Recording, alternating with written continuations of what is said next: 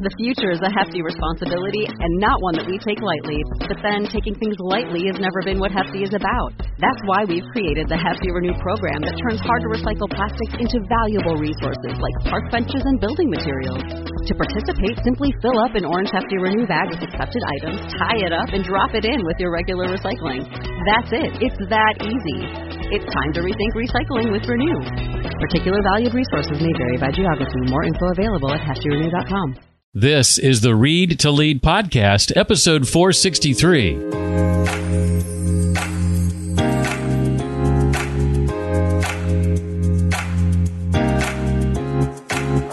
Like, why is it that everyone has access to the same content, the same TED Talks, the same podcasts, but in any org, a majority of them are trying to figure out, and some of them are thriving and they have the same access. And that's because they consume that content as learners versus knowers. Hello and welcome. I'm Jeff Brown. This is the Read to Lead podcast. It's the podcast that's dedicated to your personal and professional growth, where I believe that if you want to achieve true success in your business and in your life, then intentional and consistent reading is a must. We often visit with a successful and inspiring author to talk about their latest book and their unique insights on a variety of different topics. Today, it's an author times two. We'll be sitting down with Colin Coggins and Garrett Brown. They've co written a book called The Unsold Mindset redefining what it means to sell. And they say the world's greatest sellers are the opposite of who you think they are. I'll be asking Colin and Garrett to share about why they say the worst fault in selling is to be disingenuous, how to deal with setbacks, and why you have to be a learner to have an unsold mindset, how to create moments of transformation, not just transactional experiences, and much, much more. Hey, if you're not yet a member of the Read to Lead community, I want to give you some extra incentive for joining. There, of course, are the weekly book summaries that arrive about every Sunday that you can take advantage of. Every once in a while, I host an Ask Me Anything inside the community. In fact, I'm doing that this coming Thursday in just a couple of days. That's Thursday, February 23rd, 2023. And the theme for this Ask Me Anything is artificial intelligence. We'll talk about AI as it relates to things like image generation, copywriting, presentations, video, and a lot more. Ways to leverage tools like Chat GPT, the ethical implications of AI going forward, whether or not AI is going to steal your job, and much, much more. It's free to attend. You just need to be a member of the Read to Lead community. Right now, that's free. You'll get access to those book summaries right away. There are over a dozen across seven different categories currently, and you can attend this Thursday's Ask Me Anything, the AI edition. To find out more about all that, just go to jeffbrown.me. That's Jeff Brown, J E F F B R O W N dot me. Colin Coggins and Garrett Brown are longtime sales leaders, practitioners, teachers, and best friends. They met at software startup Bitium, which they helped lead to an acquisition by Google. They teach the popular course they created, Sales Mindset for Entrepreneurs, at the University of Southern California's Marshall School of Business. They're also investors, corporate advisors, and co founders of Agency 18, a firm that helps mission driven companies adopt the unsold mindset. We'll talk more about that in a moment. Sought after as keynote speakers and guest lecturers, they love connecting with audiences from diverse industries, professions, and backgrounds and showing them that it's possible to successfully sell without being someone you're not. Their new book is called The Unsold Mindset Redefining What It Means to Sell. Well, I'm excited to have both of you here. Colin, I'll start with you. Welcome officially uh, to the Read to Lead podcast, my friend. Thank you. I appreciate it. I'm excited to be here. And likewise, Garrett, welcome to the show.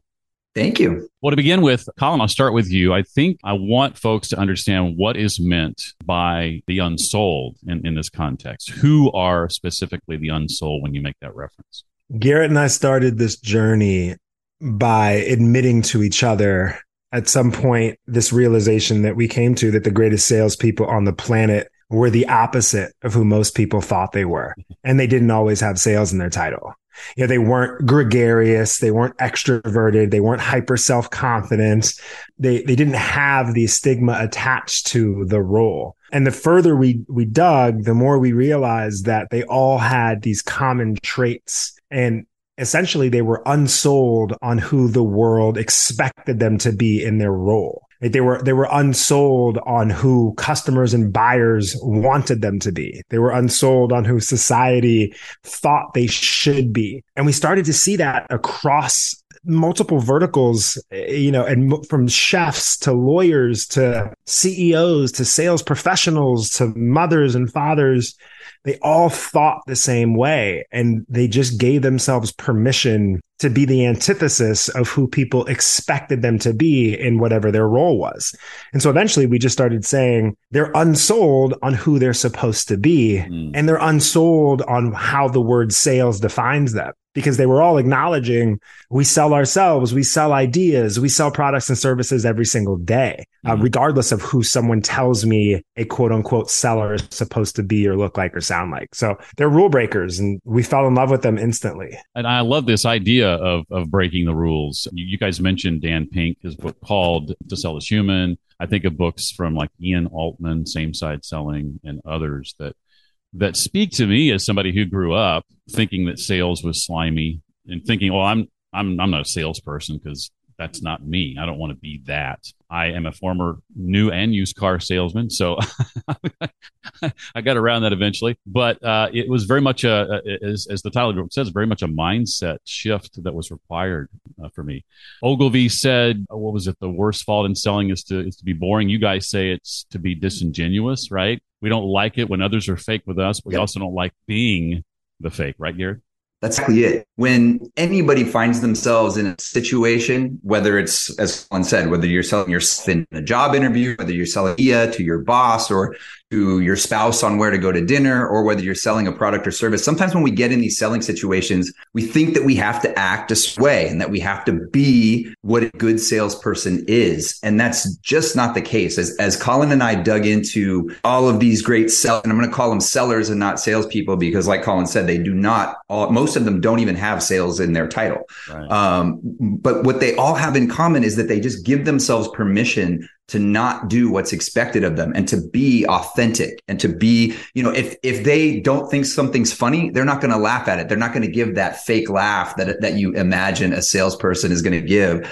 And you know, if they don't think that their product's going to help somebody, they're not going to go and try to push it and, and quote unquote sell the unsellable. They're going to look for people who they can help. They're going to go try to try to solve those challenges for them, and they're going to do it in a way that works for them. We always tell our students and the companies that we work with and the audiences that we speak in front of that there is no one right way to do things. And all of these great sellers have figured that out. They realize that and they do things in a way that's comfortable for them. And as we found in our research and in the science, customers pick up on that.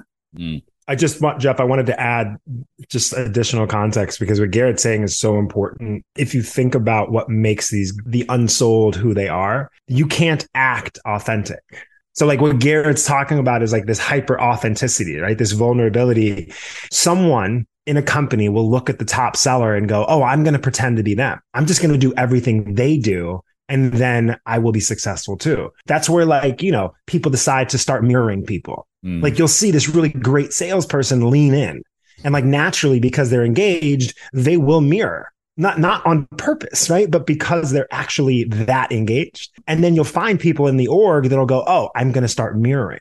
You see, the thing is, is, is Garrett could tell you for an hour just about the science behind the schemer schema and why we sense that inauthenticity immediately. But I think the, the core theme is that you can't act authentic and therefore you can't portray or try to be this character of someone that is good because they're just the best version of themselves. You can't be the best mm-hmm. version of someone else's self because you're not being the realest version of yourself. That is that is so true. In, in a cohort that I lead, centered around the art of note taking, creating with the knowledge that you gain, putting what you learn into action. I, I talk about this concept of selective ignorance. In essence, it's about you know more signal, less noise. Similarly, you guys talk about mm. intentional ignorance in the book. What does that mean in, in the context of selling? And, and what should we consider when deciding what to be intentionally ignorant about? Yeah, this this is a great one because it, and it goes right back to what I was just talking about about thinking that you have to act and and be a certain way when you're selling. So the image of a great salesperson that we all have in our heads is this person who has all the answers. And when a customer has an objection, they can go out and they can counter that objection or they know everything that there is to know about their product. And as we started having these conversations with all of these great sellers in all of these different industries, we realized that not only did they not know everything about their product and not have all of the information and not have all of the answers, they loved not having all of the answers for a whole bunch of reasons. And, and I'll give one and then I'll defer to Colin because I can see him here chomping at the bit to, to get further into it. But for one thing, you know, if you're not passionate about something, you do not speak the same way that you do about something that you are really excited about. Mm-hmm. So if I'm selling a product and it's really technical and I'm just not that interested in the technical details, when I'm trying to talk to a customer about those technical details, I'm going to sound different. I'm not going to be as excited and they're going to pick up on that. So what I'm what great sellers do, what they love to do is say, I don't know about that, but I do know somebody smarter than me who does. Let's go figure it out together. And so you're accomplishing a couple things there. One is what I just said, which is that you now are are not trying to pretend to be excited about something again authenticity mm-hmm. uh, that you're not excited about but now you've also put yourself on the same side of the table, on the same team as your customers. So instead of it being you against the you you on one side of the table tr- trying to feed information and give answers to your customer, now all of a sudden you and your customer are on the same side of the table, going and figuring out what that information is that you need together. Um, so that that becomes really really important, and that's that's another theme that we talk about often they're not do we call it intentional ignorance because they are being intentional about the parts of their work that they are not authentically passionate or excited about. Like they're actually like they're actually creating an infrastructure to mitigate inauthenticity. You know like we we talk to a great ad tech salesperson like just top to run of the mill, just like you, if you met her, you would think this is one of the greatest salespeople in the industry. She's just got it. When you talk to her, you are the only person in the room. She hates tech, just does not excite her. like she's so good at her job and does not love talking about tech. And her three favorite words are I don't know not because like she's using it as some tactic, but because she doesn't want to show up and pretend to like be excited about something if she knows that she has the support. So what Garrett is saying is so important because the minute that she says, I don't know, but I will go and find out for you, she realized early on in her career that her resourcefulness to go and fight for the customer and to go and find the answers mm-hmm. were getting more credit than her having all the answers. It was this um this this understanding that I think a lot of us know in hindsight, no one appreciates a know-it-all. Like no one, no one actually wants to have this person that has all the answers because you're stripping agency away from people. Mm. Right? People don't feel like they're part of the decision. They don't feel like they're part of the process. And that's both internal and external. So, you know, not to get too foo-foo, because Garrett, if he was the host, he would put me on mute. So I'll keep it short. what what what people what people are good at and what people love mm. are not always the same thing. Mm. And so, you know, if you can if you can get into a situation where, you know, you can do what you're good at and look for the things that you love doing in your work, that eventually you'll start to ignore the parts that are doing the opposite for you. Right? You're either giving energy or taking it away. I think that these sellers just have given themselves permission over time to show up as the best version of themselves, which means that they have to ignore certain parts of their job that will sort of not let that happen. And to be really clear on this, they're not doing it as a tactic. They're not doing it because they think they're going to sell somebody better by, by being that way. They're doing it because it allows them to show up as the most authentic version of themselves. To that, I remember early in my management career being very much the kind of, of person who felt like I needed to have all the answers because that was essentially up to that point what had been modeled for me. That's all that I knew. I mm-hmm. thought that's mm-hmm. what a leader uh, was. It took a while for me to learn that that's that's not the case. Um, talk a bit about how people with an unsold mindset, guys, view and and deal with with setbacks, and why you have to be a learner. I love this to have an unsold mindset. I'm all about professional and personal development. So so let's talk about that a bit. Colin, let's start with you. Yeah, take your podcast for example you have thousands and thousands of people that listen to you and, and these really smart, successful people every week. Everyone has access to this podcast. Maybe 20% are going to take that and they are going to thrive because of the information that they've consumed. And the other 80% are trying to figure it out. Just like in any organization, you know, on average, right? 20% of the room is generating 80% of the revenue. But why is that? Like, why is it that everyone has access to the same content, the same TED Talks, the same podcasts, but in any org, a majority of them are trying to figure it out, and some of them are thriving and they have the same access. And that's because they consume that content as learners versus knowers. And that's a really, really important thing because we've found that the greatest leaders on the planet are the greatest sellers on the planet. Like, and they don't want to be the smartest person in the room. Like th- this whole concept of intentional ignorance that we just talked about. Like General Stanley McChrystal has this great quote, and you know, we we interviewed him for an hour and had a blast. But you would expect like a general in the army. I mean, how many how many forces were underneath him, Garrett? Tens of thousands. I think forty-eight countries um, and tens of thousands, maybe even more soldiers from those countries, and he's sort of the the figurehead and the leader of all of those forces this guy, and he's he talks about how people expect what they expect out of a general. And he walks into the room and purposefully like wants to be the learner in the room, doesn't want to be the knower in the room, wants people to feel like they are part of the decision making process. So, you know, being a learner and being a knower is, I, I think, one of the most important um, revelations that we found is that no one that we talked to wanted to be the smartest person in the room. We found that introverts were some of the best salespeople in the room at all times because people were giving them permission to speak. They were giving them permission to sell because most of the time they were asking questions. And if you're a real learner and you want to know things that other people don't, that's a key difference. Like it sounds really trivial, but learners ask questions they actually want to know the answers to. Everyone else asks questions they think they're supposed to ask. We all know what a leading question sounds like. We all know what a question sounds like when you're trying to act smart, but like sit in front of someone that just genuinely wants to know something most people don't. Like there's a whole conversation there. There's a vibe there that, that it can't be replicated there's something else when you're a learner, especially as a traditional salesperson. Traditional salespeople know, and you know, Jeff, if you were selling cars, like you're getting told no way more than you're getting told yes. Selling is a tough, tough profession, whether it's in your job title or not. And, and so, how do you being in a profession where you're getting told no constantly, how do you turn that experience into not being where you're waiting for this sort of delayed gratification? I'm waiting for the next sale before I can actually be happy and before I can actually feel good about what I'm doing all day long.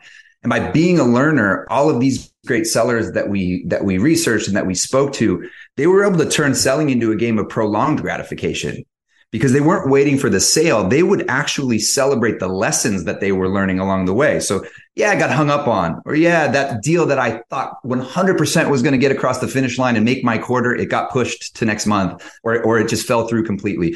You know, how do you find any sort of positivity in that? And, and these people were really great at doing that because they would find the lessons and they would grow and they would know, okay, I made that mistake this time. I'm not going to make it next time. And Colin and I talk a lot. People, especially our, our students, to laugh at us because we're constantly saying celebrate the process. And when we talk about celebrate the process, that's exactly what we mean. Celebrate the wins, of course. You got to, you know, you got to step back and celebrate when you close that deal. But if you can also celebrate that you did get hung up on, but now you're not going to make that mistake again, that changes the game. Now we're in, when now we're in a game of prolonged gratification. Yeah, that's the tool belt. You're, as a car salesman, you get it. Right? We wish you a thousand no's your first thousand days. if you're getting no's, you are doing your job. If you get the same no twice, you are not doing your job. Mm. The best thing for everybody is to get a no, but immediately after, you got to ask the most important question, which is what could I have done differently? And that's like those conversations you have with yourself are more important than the conversations you have with other people. You know, you you ask that question, you get the right answers you turn around and you pray that someone gives you that same objection the next day, mm-hmm. right? Because you already got that tool belt. And some of what you're talking about, correct me if I'm wrong, kind of bleeds over into another chapter where you talk about being pathologically optimistic. Uh, what what might be the advantages to that level of optimism that may not be immediately apparent? Let's say the, the problem with pathological optimism, why Garrett and I laugh so hard about it, is because it the, the origination of that term from my wife was not a compliment. right. you know what I mean? Like, but you know, like like if you if you think about all the conversations that we're having right now, you know, the underlying theme here is we're talking about this uh this talent, this muscle to look for the good and find it. Just like some people are really good at looking for the bad and finding it. You know, the brain is so malleable, and that's what's so interesting is that it, it will find whatever it is that it's looking for. From an emotional perspective, you know, the thing about learned optimism is that it's very like easy to understand. If for some reason you think that you will succeed, you will then continue to try because you assume at some point you will. And then eventually it's a self fulfilling prophecy. You prove yourself right. Mm-hmm. And so when you when you see these salespeople resilience isn't something that they're necessarily trained on, right? Self awareness isn't something that they're necessarily trained on. But over time, what you see is that the people that think that at some point what they're doing is going to be fruitful it actually yields those benefits. You know, like Jordan Gretzky, you hear these quotes. It's like you you miss, you know, all the shots that you don't take. And and by the way, we wanted these successful people to tell us that they were realists, that they were pessimists. But all of them were like, especially the most logical, data driven ones were like, I don't know how you could survive in this game if you didn't think that what you were doing meant something. Mm. You know, so from an emotional perspective, there's just a lot that goes into the which I think we'll get to later, which is the purpose that is attached to what you're doing, which gives yourself permission to be optimistic because you're not viewing setbacks as finish lines. Right? You're viewing them as mile markers on a really long journey when you are naive enough to expect, you know, good things at the end of the rainbow. Garrett, tie me down with some with some more logical justification. No, I mean that's that's that's as good as it gets right there. The only thing I'll say is that toxic positivity gets a lot of press these days and for good reason. There's a lot you don't just you know somebody has a really bad day you can't just go up to them and say smile it's going to be better. And that's not what colin and i are talking about here. We're talking about as he, he said flexing those muscles and conditioning yourself to to look for the good in things when um when maybe it doesn't seem like it's there. And, and you know, we talk about mindset a lot, and there's a reason that we talk about that. You can you can learn all the X's and O's and blocking and tackling of selling, but if we genuinely believe and, and we think we've proven that if your mindset isn't right, you're still going to be in that 80% that Colin was talking about where you're just trying to figure it out. And so these people they they optimistically believe that every person that they're going to try to quote unquote sell something to is going to be a customer because they know that when they speak to a customer it's going to be very different than if they speak to the 57th name on a list of 100 names that they need to talk to that day. Mm-hmm. You're not going to be mad at somebody who puts food on your table and, and helps pay your kids tuition. And, you know, you, you're going to, you're going to love that person. You're going to, you're going to have a wonderful time talking to that person. And so they just, they get into that mindset. Now there's certainly bad days and there's certainly things that, that happen and they're challenging and that's the fun of life. But in general, they default back to that sort of optimism and, and looking for the good in every situation. Mm and just and fast forward from there just just to really prove this point of learned optimism at some point you understand that it works you understand that that you will be successful if you if you continue down your path mm-hmm. that sort of reaffirmation like after a bunch of times you start looking for obstacles. Like you turn into the person that's searching for friction it's searching for problems to solve that understands finally you can't have a breakthrough if there's like not something to break through so you know you go from like in the beginning of your career you're like avoiding objections and like you know you're avoiding friction to like when you become a hitter and you realize like you've never done anything impactful or meaningful in your entire life if you didn't solve that problem that someone had or that you had. And now you're the person that's searching for problems to solve. And then learned optimism really becomes this interesting thing that I think Martin Seligman did just a fascinating job of articulating why it is that it works. Because it's not foo-foo. It's not law of attraction. Not to say that we don't believe in law of attraction, but that's not what this conversation is about.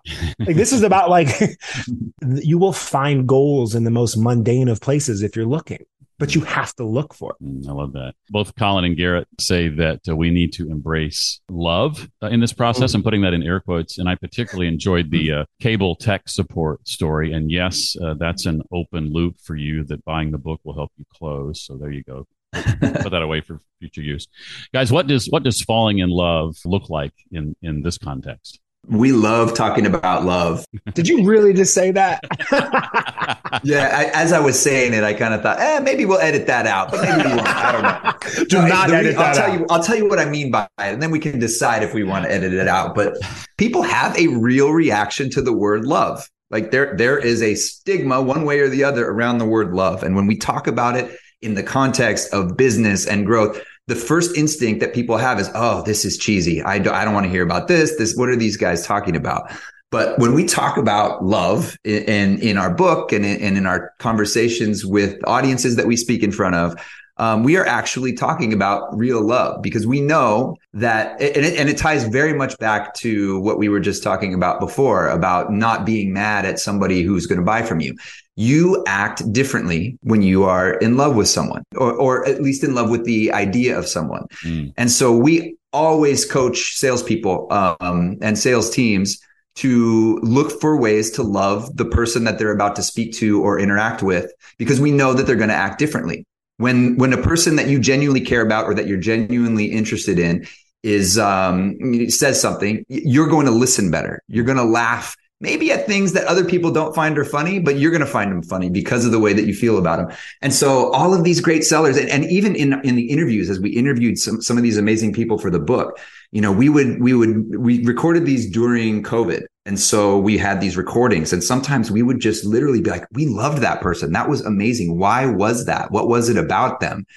And as we would go back and and um, watch their interviews, we could tell it's because they had in a way fallen in love with us, when they knew things that we were up to, and they were asking us questions about our work, mm. um, and vice versa. We had fallen in love with them, um, and so we would have these amazing conversations, and then we realized as we watched tapes of people selling that it was the same kind of thing, like the questions they were asking, the way that they were feeling. So um, it's it's really a kind of a mindset concept, and we love talking about it also because as people cringe when we start to talk about it, once we get into the details, and I'll I'll defer to Colin on some of the some of the nuts and bolts, but once we get into it and they realize, oh yeah, you know what, that is what I do that makes me good, or oh, I should probably do that because it does make a lot of sense. I think that the inflection point in every course when we bring up love is when they realize that we're talking about the true definition of the word love they're hoping we're not talking about.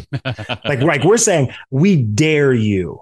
We dare you to fall in love. Like actually try to fall like in real love with someone. Like you can't do that. Mm. But we so in this exercise, like in our class, we'll say, we'll give you a hint. You got you got three minutes to fall in love with your partner right now. You don't know them. You know this is like the data scientist freshman and the senior mm. basketball player that's about to go to the league, and we're like, you got to fall in love three minutes. And they're like, oh my God, what class is this? It's definitely not a sales class. And I don't know what this is going to do to my mindset. and, and you watch them and, and they don't know what to do. So we give them this one clue. We go, focus on what questions you would have to ask if you actually thought you could fall in love. Like, what answer would you need to hear to be like, oh, I love this person? Mm. It's just such an amazing experience to watch these human beings genuinely fall in love with each other based off of these questions that they ask. And at the end of it, all of them say the F word. It's fate. It's fate. I'm talking to Josh because Josh also loves traveling and I love traveling. It's fate. I'm talking to Maria. I love that she switched majors freshman year. I switched majors sophomore year. It's like, hey, hey, everyone, can we just pause for a second? We didn't ask you to ask questions based on what was important to you we asked you to ask questions that would make you fall in love. And it was this, you know, everyone has this epiphany like, oh my gosh, we see ourselves in the people that we love. If we look for ourselves in these people, if you, you want to know what like a great salesperson looks like, it looks like someone that's genuinely enamored with the person they're talking to. I make fun of Garrett on every stage. I need to get his wife's permission to do this eventually because I don't know how many people are going to listen to this podcast. But like I tell people, I, I, tell people that the best version of Garrett Brown is like the 14 year old version of him when he had a crush on someone mm. because Garrett said it right. Like Garrett's like you know like you'll laugh at jokes that other people won't like won't find funny. But that he's not authentic. He's authentically laughing because he thinks that what she is saying is so funny. He's enamored. He's looking for the good. You find a conversation with someone I remember when I was like, you know, a, a, new sales manager and I was engaged. This is in the book. I would tell people, I'd, I'd, be like, hey, I should have showed up to this meeting earlier. I'm really sorry. My fiance is taking wedding planning really seriously and has access to my calendar. and so today's topics were, you know, whatever it was, something as trivial as like tulips versus, you know, roses. And like I'd sit down and I'd apologize and I'd lead with being honest. And you could you could see this like glaze in their eyes. Like they immediately started looking for the good in me. Just because I was telling them like what what just happened, I gave myself permission to be that vulnerable, and the responses were always in two camps. One camp was like, "Colin, don't worry about it. It's going to get a lot easier on your second marriage." happened a lot or they'd say, Colin, don't worry. You know, I've been married for X amount of years. Happy wife, happy life. Hmm. But I fell in love with them the minute that they said that. but they were already falling in love with me, not because I was intentionally like trying to be some love magnet, but just because that's a deal that I already got. If, if I'm hearing your wedding history in the first 10 seconds, like the only reason I'm not getting that deal is because I talked you out of it. Like that's a real vibe. So, anyways, I, will stop talking about um, love, but we could talk about it for a very long time. That reminds me of the story you tell in the book of the two people, I don't remember their names, coming together for that Zoom meeting in the midst of COVID. And the one guy just starting off with, you know, I'm not even sure we should be even conducting business and having this meeting, mm-hmm. you know, what we're going through. And that, that just opened up a conversation of the two of them just truly, truly connecting in a way that they wouldn't have otherwise. And this kind of leads to my next question, or, or maybe, maybe there's some overlap here. When you talk about creating moments of, of transformation versus just transactional experiences. Another huge mindset concept that we saw as a, a, running theme in all of our research and conversations. So many sellers, especially young ones, but across the board, you know, they, they, think very transactionally about selling. They think, okay, I, you know, I'm, I'm coming here, I'm going to have a conversation. I'm going to teach them about my product and then they're going to give me money and then I'm going to move on to the next one. And it's very, very transactional. They even, um, you know, as in sales trainings, they talk about the, the value equation where you're adding, you have to add more value than they're giving you. And it, it just becomes a math problem. And every single great seller that we talked to, all of the unsold, they were thinking transformationally, not transactionally. Mm. Uh, a great example of that, we talked to Chef Roy Choi, who, um, for those who don't know, he was a He's a, a celebrity chef now with television programs, but he's best known for basically kicking off the food truck revolution. Um, we think about we think food trucks are everywhere now, but back uh, mm. you know maybe 15, 20 years ago, that was not a thing. And he had this idea to bring high end street food to around the city in trucks. This idea was was in itself was sort of transformational, but he wasn't thinking about okay, I'm going to start this truck and I'm going to go get customers and I'm going to sell them food. He was actually trying to transform an industry mm. and and change the way that people dine. So he wasn't just selling customers on you don't have to go to a brick and mortar restaurant. Follow me on Twitter and then come out to the street where you know that I am so that you can buy a taco he was he was selling it to investors. Hey everybody invest in this because it's going to work even though it's not their traditional business model. And he was even selling it to competitive chefs because he knew that if he could get other trucks on the street with different types of cuisines it could actually change that industry. So that, that's a really big example of like someone thinking transformationally about an industry. But even the the um, more traditional sellers that we talk to they would think how can i transform my customer's life or their business? How can I make this experience something that's different than just I give you information and a product and you give me money back? Adding value is completely different than being valuable. You see it all the time. Right? If you want to add value, you have a job and you get paid for that and you're supposed to. But like being valuable is making everyone around you better. Like that's the that's a key difference. We interviewed Jeff Ayeroff. You know, he was he was a old head of creative at Warner Brothers and SVP and head of Virgin Records. I mean, he was amazing. But what we were fascinated by was that he started Rock the Vote. He's he sold an entire MTV generation on being unplugged, and then he went and sold the entire generation on being plugged back in. And then he had to sell all of the record companies on donating money. And by the way, they didn't all have the same political views into like one single repository.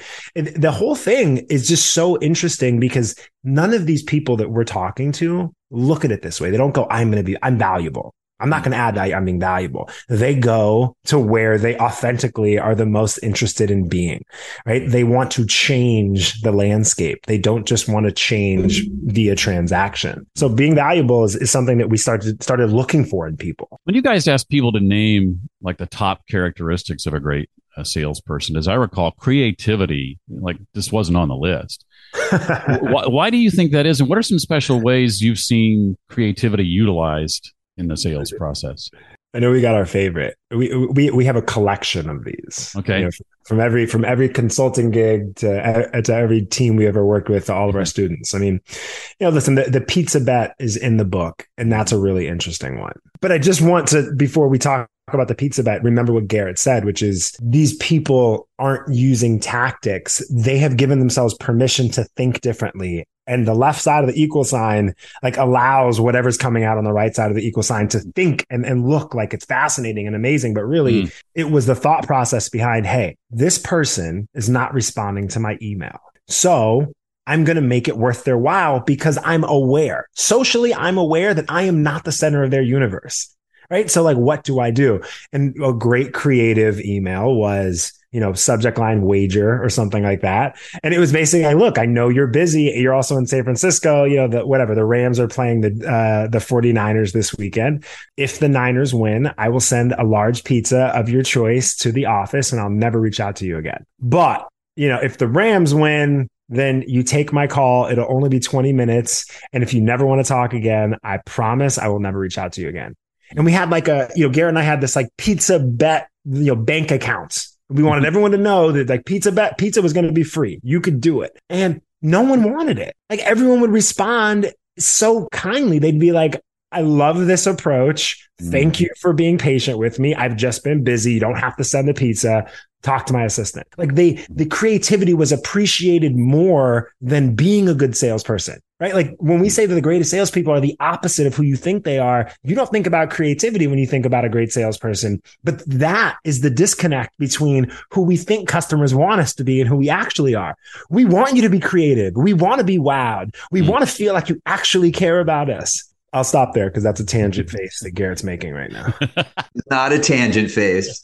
Um, I, it's actually I was trying to think of you know where where we can add to this and I think that, that, like you said, Jeff, when when we think about the traits of a salesperson, we don't think about creativity, but I think it ties back to the authenticity that we started talking about in this conversation. Mm-hmm because we all have creative pursuits that we do one way or the other. Nobody is completely non-creative, right? It, but we might not always bring it to work.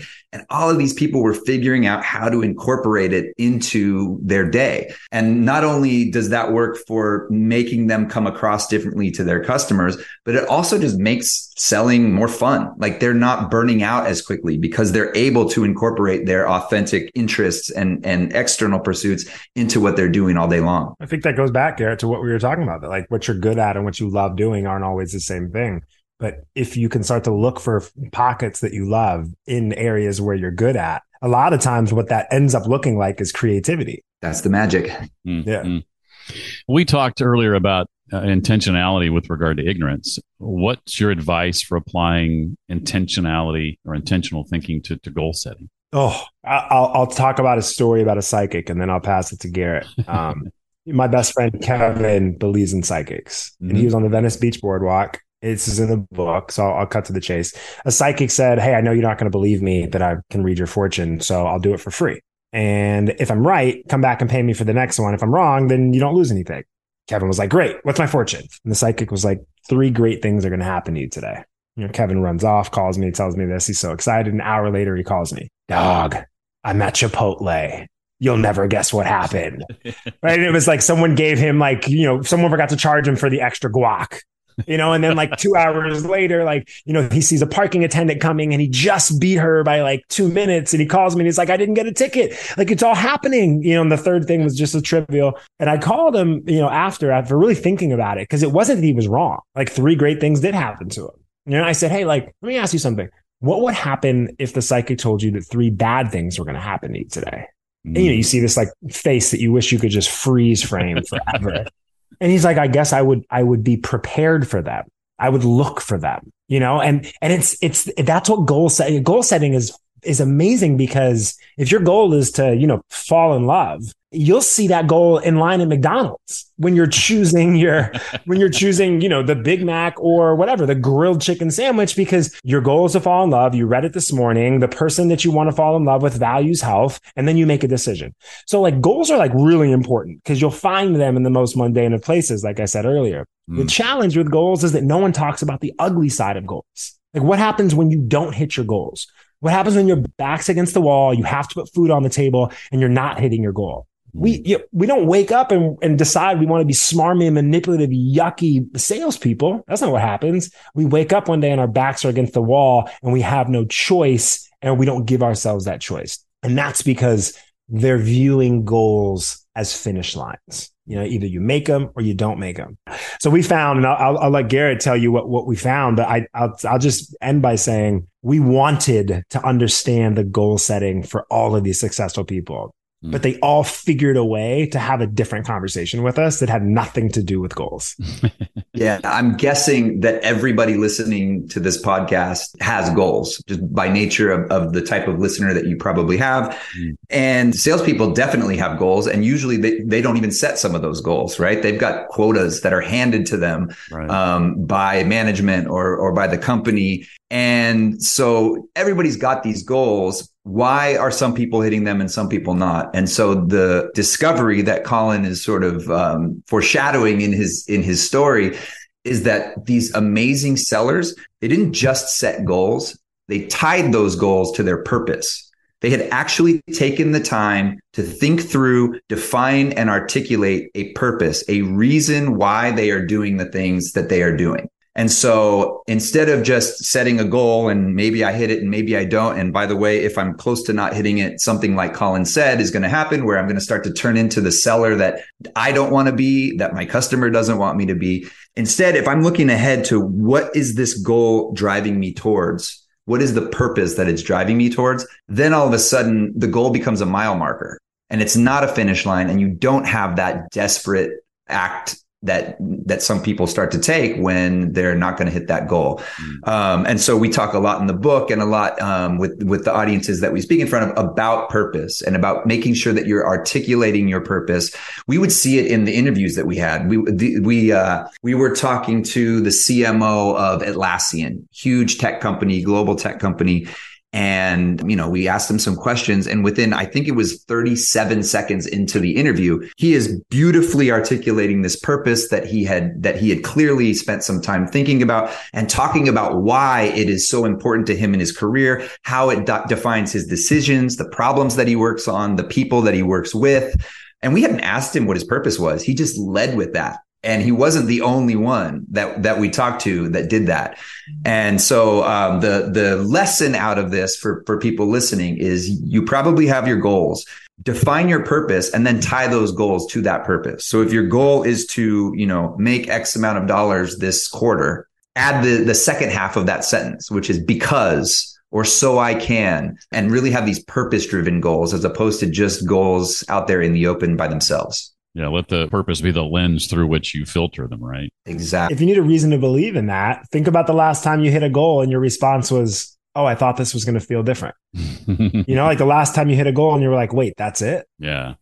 So, you know, tying it to purpose, they're just figuring out a way to not have this ephemeral reaction, you know, because the purpose lasts a lot longer than the goal.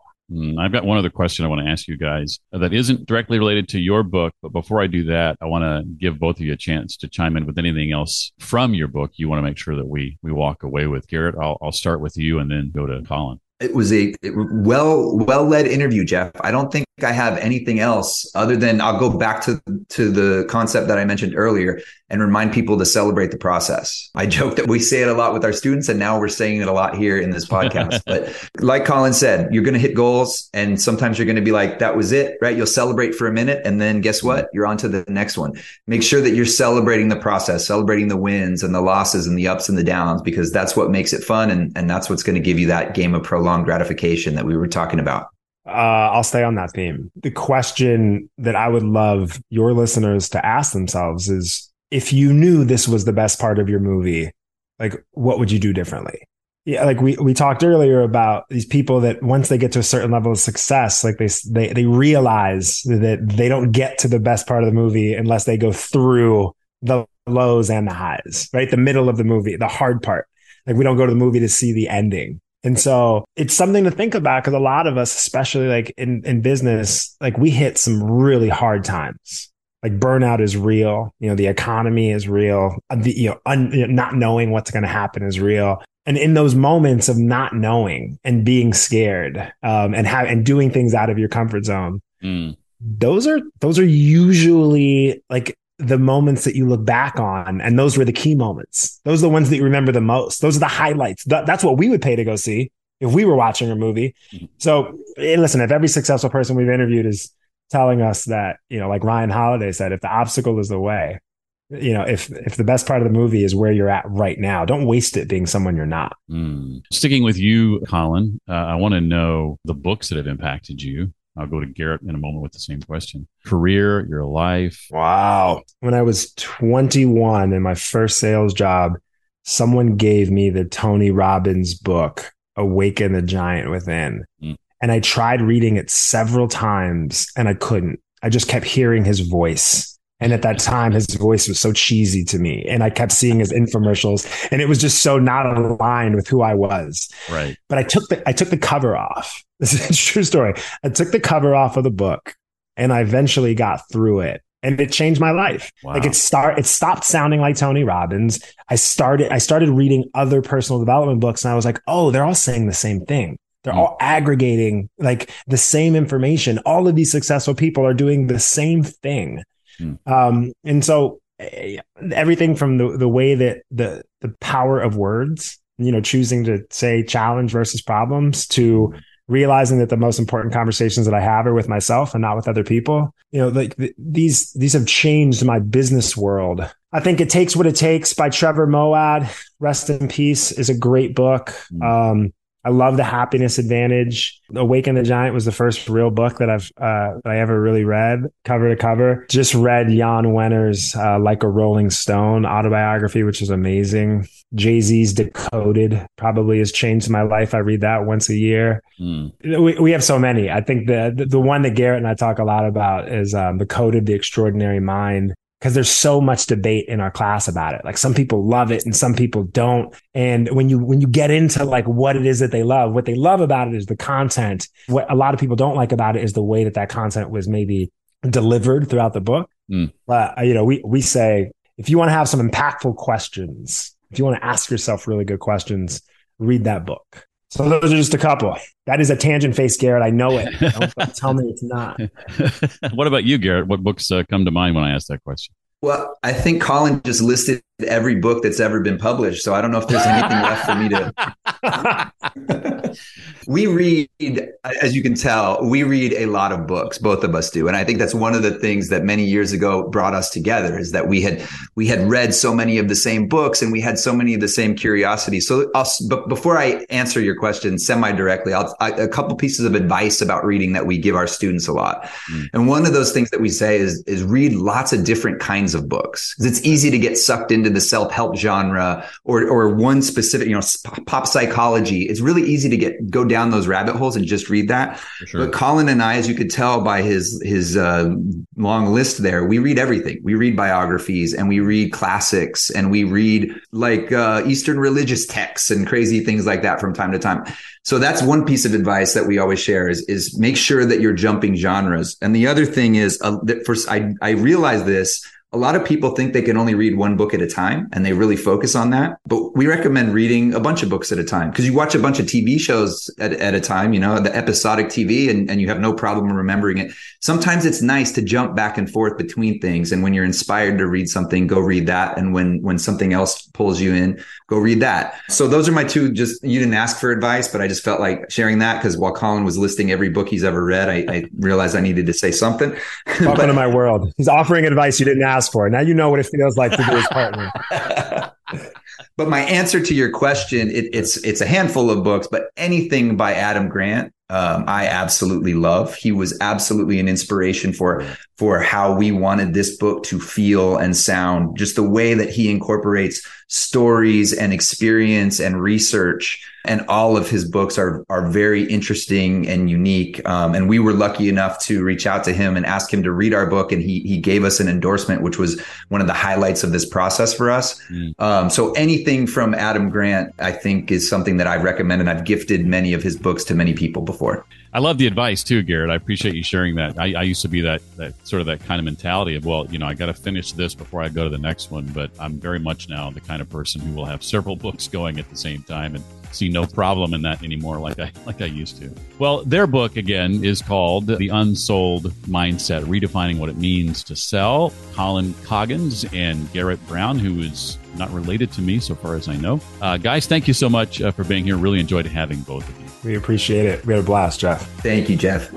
Hope you enjoyed today's conversation. For links to the resources that we talked about, you can go to readtoleadpodcast.com slash 463 for episode 463. That includes a link to every book Adam Grant has ever written and also every other book ever published, apparently. Again, it's readtoleadpodcast.com slash 463. If you're hearing this before 3 p.m. Eastern Time on Thursday, February 23rd, 2023, I hope you'll join me for my next Ask Me Anything AI edition inside the Read to Lead community. To join the community for free, attend Thursday's Ask Me Anything and get a free business book summary every single week. Go to jeffbrown.me. One more time, that's Jeff Brown, that's my name, dot M-E. I really appreciate you being here today. Thank you so much for your attention. Hope to see you next time. Until then, as always, remember leaders read and readers lead.